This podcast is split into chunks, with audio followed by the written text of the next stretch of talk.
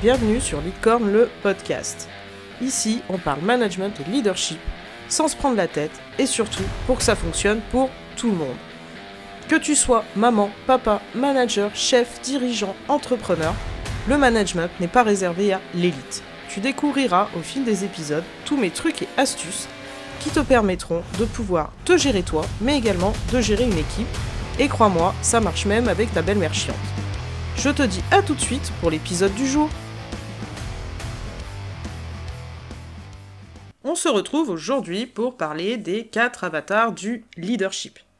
Peut-être que tu connais cet outil qui s'appelle le disque avec quatre couleurs. Tu as le rouge, le jaune, le vert et le bleu. À chaque couleur va correspondre certaines caractéristiques de personnalité, certains traits et ainsi de suite qui permettent en fait de comprendre comment toi tu réagis, comment l'autre peut réagir et comment communiquer ensemble. Ici, j'en ai fait une variante et je te donne un petit peu le spoiler du truc, c'est que cette variante, je l'ai créée moi de mon côté avec cet univers pardon gaming puisque c'est une de mes passions, donc je voulais en fait créer des personnages auxquels tu pourrais t'identifier avec des caractéristiques qui sont pour moi faites sur mon expérience terrain. C'est-à-dire que à chaque avatar que j'ai créé correspond une personne pour moi, voire plusieurs, que j'ai pu rencontrer dans la vraie vie. Et je ne connaissais pas le disque. Je l'ai découvert bien après, puisque de par mon réseau et mes relations, j'ai rencontré quelqu'un qui utilise ça euh, pour communiquer avec les équipes, qui l'apprend aux entreprises et qui également l'utilise dans sa vie courante. Donc on va faire un petit tour des différents avatars qui ont été créés, quelles sont leurs caractéristiques, leurs faiblesses entre guillemets perçues, puisque euh, en fait c'est pas tout à fait des faiblesses, on le verra un petit peu plus tard, et comment les utiliser déjà pour toi, te comprendre toi en tant que leader, mais également comprendre celui ou celle que tu as en face de toi. Avant que je te présente les différents avatars, tu retrouveras en description de cet épisode le lien pour télécharger le petit quiz que je mets à ta disposition qui te permettra de connaître ton propre avatar. Premier avatar, le guerrier. Donc notre guerrier, qui il est? Le guerrier, c'est le moteur du groupe. C'est-à-dire, c'est la personne qui va foncer droit devant, j'ai envie de dire qui va même foncer avant de réfléchir. Donc c'est quand même un super avantage parce que le guerrier, il a pas peur. Le guerrier, tout ce qui l'intéresse, c'est le résultat, avant même d'anticiper le chemin et l'analyse qu'il faut en faire. C'est pas une personne qui va rester sur place, c'est vraiment quelqu'un qui va avancer. C'est un atout, c'est un réel atout d'être comme ça, puisque on n'est pas dans la procrastination, on est carrément dans l'action, mais petit bémol, il faut quand même faire attention à analyser un tant soit peu ce qu'on fait. C'est une personne qui, en tant que leader, va être plutôt directif, c'est-à-dire donner des ordres gentiment, j'entends, avec bienveillance, mais plutôt donner des ordres, on va faire ci, on va faire ça, on y va, on avance. Donc c'est pas quelqu'un qui va forcément être toxique, c'est un petit peu le, mot magique en ce moment, les managers toxiques, mais c'est pas quelqu'un qui sera forcément toxique, mais en tout cas, c'est quelqu'un qui va clairement faire avancer les choses et faire bouger les choses. C'est une personne qui prendra des décisions, qui va les assumer et qui de toute façon les portera jusqu'au bout. Une personne qui a les épaules larges et qui y va clairement un petit peu trop en mode frontal. Donc ça, au terme de communication directif, un petit peu frontal, donc effectivement, quand il se retrouve face à d'autres profils avec sa manière de communiquer, peut être un petit peu blessant sans le vouloir parce que c'est vraiment sa manière à lui de fonctionner. Ensuite, nous avons notre deuxième archétype qui est le voleur. Donc le voleur, c'est le super ninja de l'équipe, c'est-à-dire quelqu'un qui va être très agile, que ça soit dans sa communication, que ça soit dans son attitude, son comportement, et qui va plutôt utiliser la ruse et le charme. Alors dit comme ça, c'est super négatif, puisque ça fait manipulateur. Effectivement, il y a des gens qui s'en servent comme ça. Je suis sûr que t'as un exemple. En tout cas, de mon côté, j'en ai un. Il faut pas tomber dans ce côté stratège vipère, il faut plutôt être stratège mais en collectif, mais c'est une personne qui va savoir se faire apprécier tout le monde, qui va un petit peu naviguer entre deux eaux, et qui sait écouter aux portes. Ça aussi, c'est très négatif, tu me diras, mais pas du tout, parce que ça a quand même un avantage d'écouter. Alors, quand je dis aux portes, c'est d'écouter un petit peu les bruits de fond que tu peux avoir en termes de communication entre collègues, puisque ça te permettra la majeure partie du temps d'éviter beaucoup, beaucoup de conflits. C'est un type de personnalité qui prendra ses décisions en fonction de l'unanimité qu'elles peuvent apporter, puisque son objectif c'est quand même de plaire à tout le monde. Voilà, c'est ce côté un petit peu charmeur. L'effet qui se coule de ce truc, c'est que tu as certaines personnes qui sont dans le voleur manipulateur, qui du coup n'assumeront pas leurs décisions, puisque le voleur, lui, tout ce qu'il veut, c'est être apprécié. Donc forcément, si on lui fait remonter que ses décisions ne sont pas les bonnes, il va avoir tendance plutôt à dire que c'est pas de sa faute ou que les autres n'ont pas compris. Donc ça, c'est vraiment un point d'attention.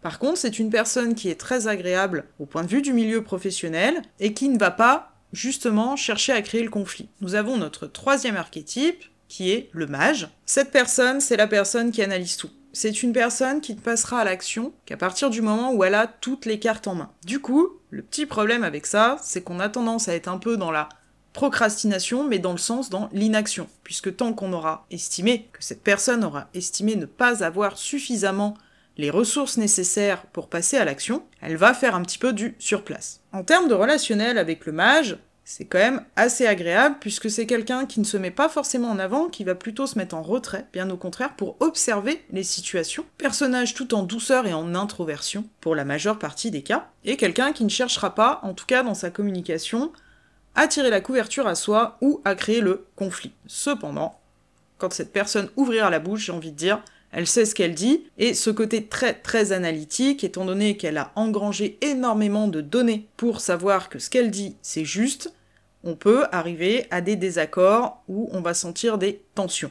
Et nous arrivons à notre dernier avatar qui est le druide. Donc le druide, c'est un personnage qui est très empathique et charismatique. C'est en général le genre de chef qu'on aime tous, puisque c'est quelqu'un qui va vraiment se préoccuper des autres, mais petit bémol aussi là-dessus, à force de trop se préoccuper des autres, il ne se préoccupe pas de lui-même. C'est une personne qui est capable en fait de comprendre, sans qu'on ouvre la bouche, j'ai envie de dire, capable un petit peu de sonder la personne qu'elle a en face d'elle, mais ça demande des ressources sociales, donc je sais pas, c'est un truc dont tu dois entendre parler en ce moment, les batteries sociales, donc c'est typiquement le genre de personne qui, une fois qu'elle aura tout donné, va avoir besoin de se retirer dans son bureau à part et ainsi de suite. Il faut justement que cette personne sache prendre du recul un petit peu sur les situations, parce que sinon on prend trop les choses à cœur. Mais c'est vraiment quelqu'un avec qui c'est agréable de communiquer. C'est une personne qui, comme je le dis, a toujours à cœur que les autres soient bien et va vraiment aller chercher à arrondir les angles et en tout cas à arranger les choses pour tout le monde. Et donc selon moi,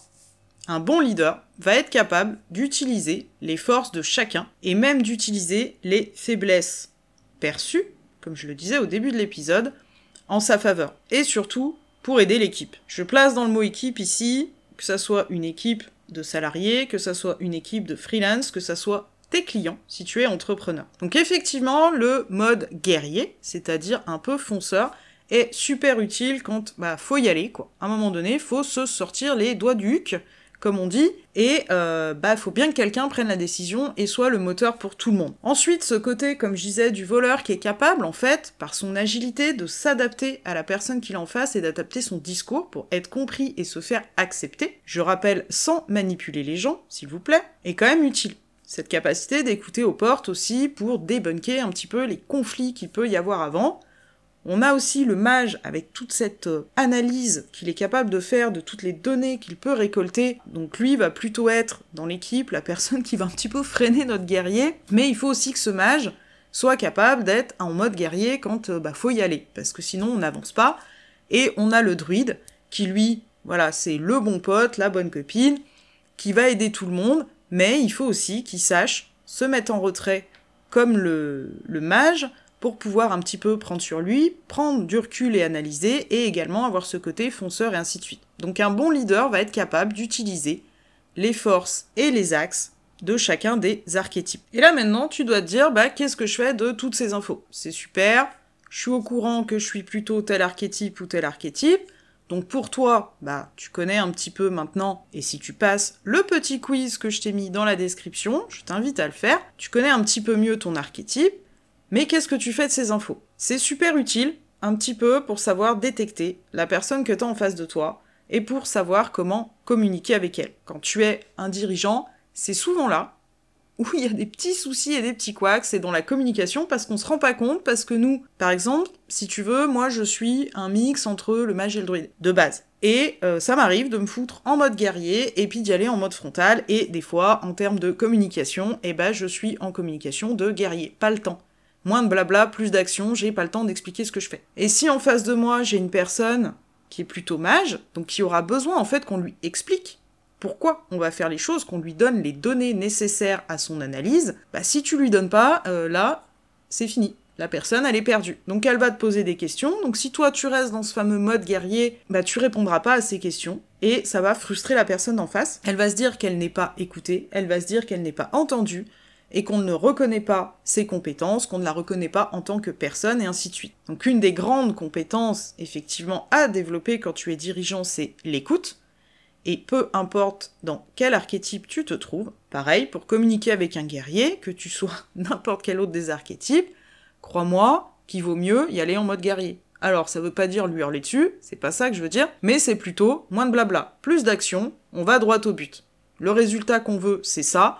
On peut donner rapidos les différentes euh, étapes dont on a besoin, mais le guerrier, lui, ce qu'il veut, c'est la finalité du truc. Quand tu vas être avec un druide, le druide, il va avoir besoin de comprendre pourquoi tu fonctionnes comme ça, de comprendre pourquoi on va faire ça, et les implications un petit peu que ça a pour les autres et pour lui-même, au niveau émotionnel et empathie. Et notre voleur, quand tu communiques avec lui, il va essayer de te charmer, parce que peut-être qu'il est pas d'accord avec toi, mais il va surtout pas te le dire, puisque son objectif, c'est quand même de se faire euh, kiffer par tout le monde, et là, il va falloir savoir détecter un petit peu le non-verbal. Donc c'est une personne qui va pas être fuyante, mais qui va essayer de te dire ah mais si on faisait comme ça, mais tu comprends, mais moi je préfère ça. Donc là aussi, avec euh, avec ce genre d'archétype, il faut quand même aller droit au but et lui dire et ne pas laisser entre guillemets de failles et lui dire bah écoute c'est comme ça, l'objectif est là, il a été fixé, on est tous d'accord de recadrer un petit peu les choses. Donc effectivement, une des grandes compétences des bons leaders et des bons dirigeants, c'est l'écoute active,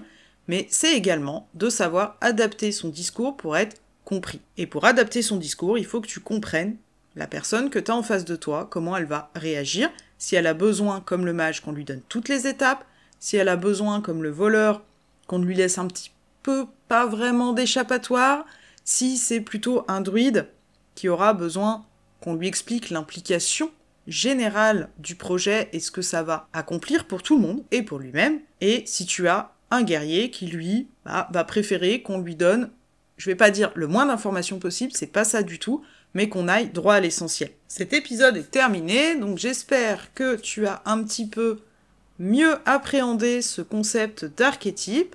Tu peux également te tourner vers le disque si ça t'intéresse. Tu as également l'énéagramme et tout un tas d'autres d'autres outils possibles. Je vais te souhaiter une belle soirée ou une belle journée en fonction de l'heure à laquelle tu écouteras cet épisode et je te dis à bientôt.